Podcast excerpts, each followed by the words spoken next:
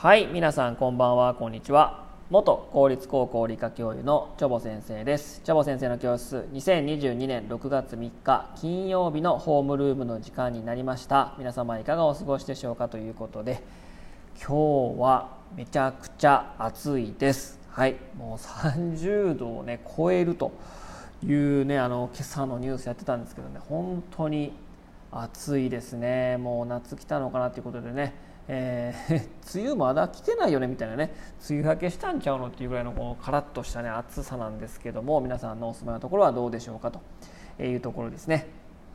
はい、えー、で今日のお話はですね、皆さんに質問をしてみたいと思います。考えてみてください。世界最大の生物ってなんだって言われたら何を思い浮かべますか？世界最大の生物、あ今ね現存している、地球上に現存している生物に、えー、限ってね考えてください。まあ、古生物ね、あ恐竜とかめちゃめちゃでかかったと思いますけど、それは抜きでね、今生きている、今地球上にいる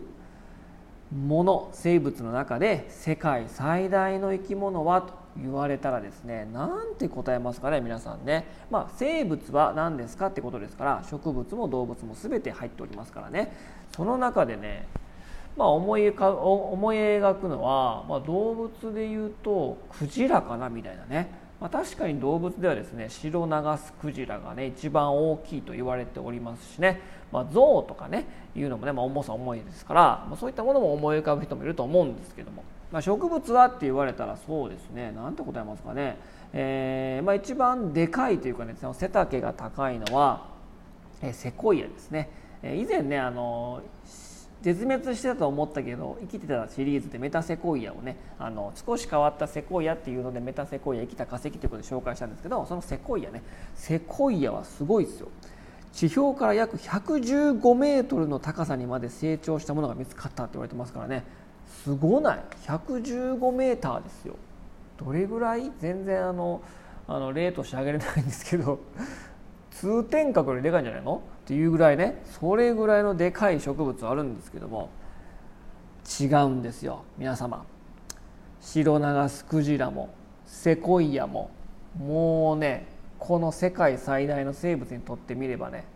もうね子供みたいなもんですよ。はあみたいな、ひゃくじゅうごメートルみたいな、はあ全然みたいな、クジラなんてさんじゅうメートルぐらいでしょみたいな、ああもう余裕余裕みたいな、そんなんちっちゃいよ俺に比べたらみたいなぐらいの、多分ね、えー、上から目線でマウント取りに行きますねっていうぐらいね、めちゃくちゃでかい生き物、生物がいるんですよ。これ何かというとですね、そいつたちをはるかにしのぐサイズの生物がいて、それはですね微生物なんですよ。えみたいな、微生物みたいな、微生物の漢字思い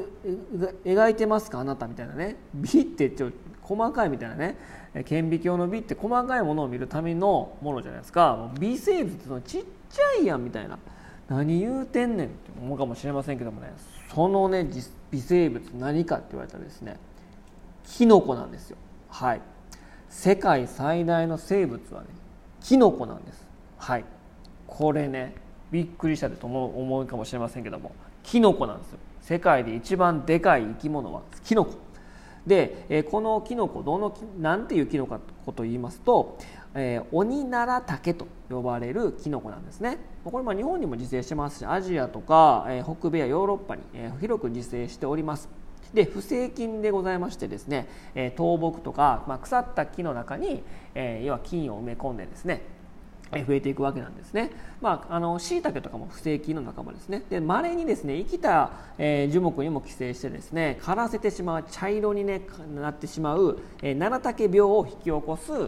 キノコとしてまあ有名なんですね。それぐらい生命力が強いんですよ。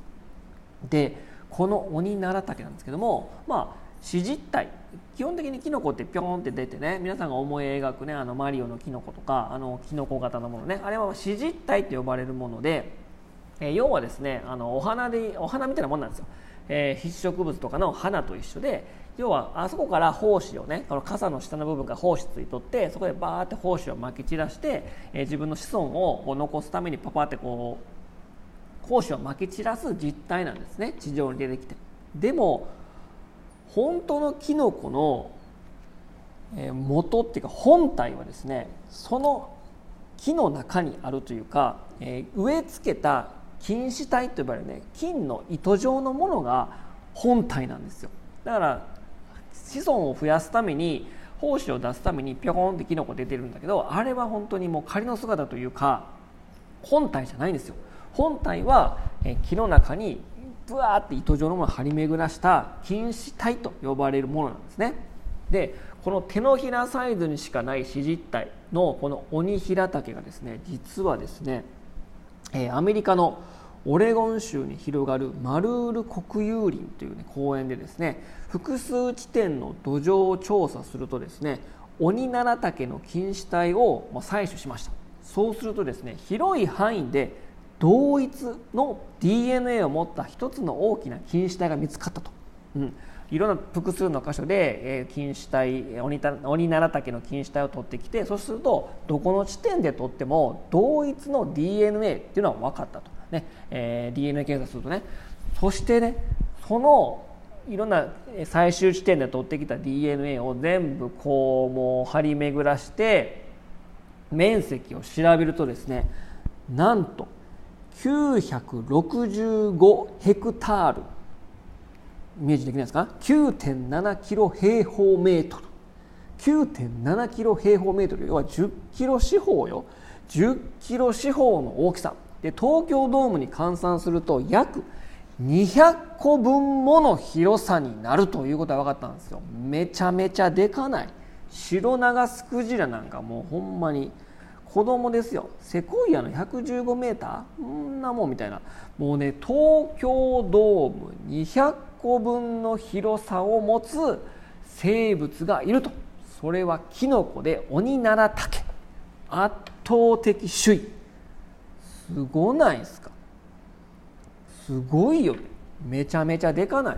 もう全部同一の ディーエヌエー からもう全部こう子実体ばしては胞子飛ばして胞子飛ばしてバババババって広げてったら きゅうてんろくごキロ平方メートル、東京ドームにひゃっこぶん、すごい。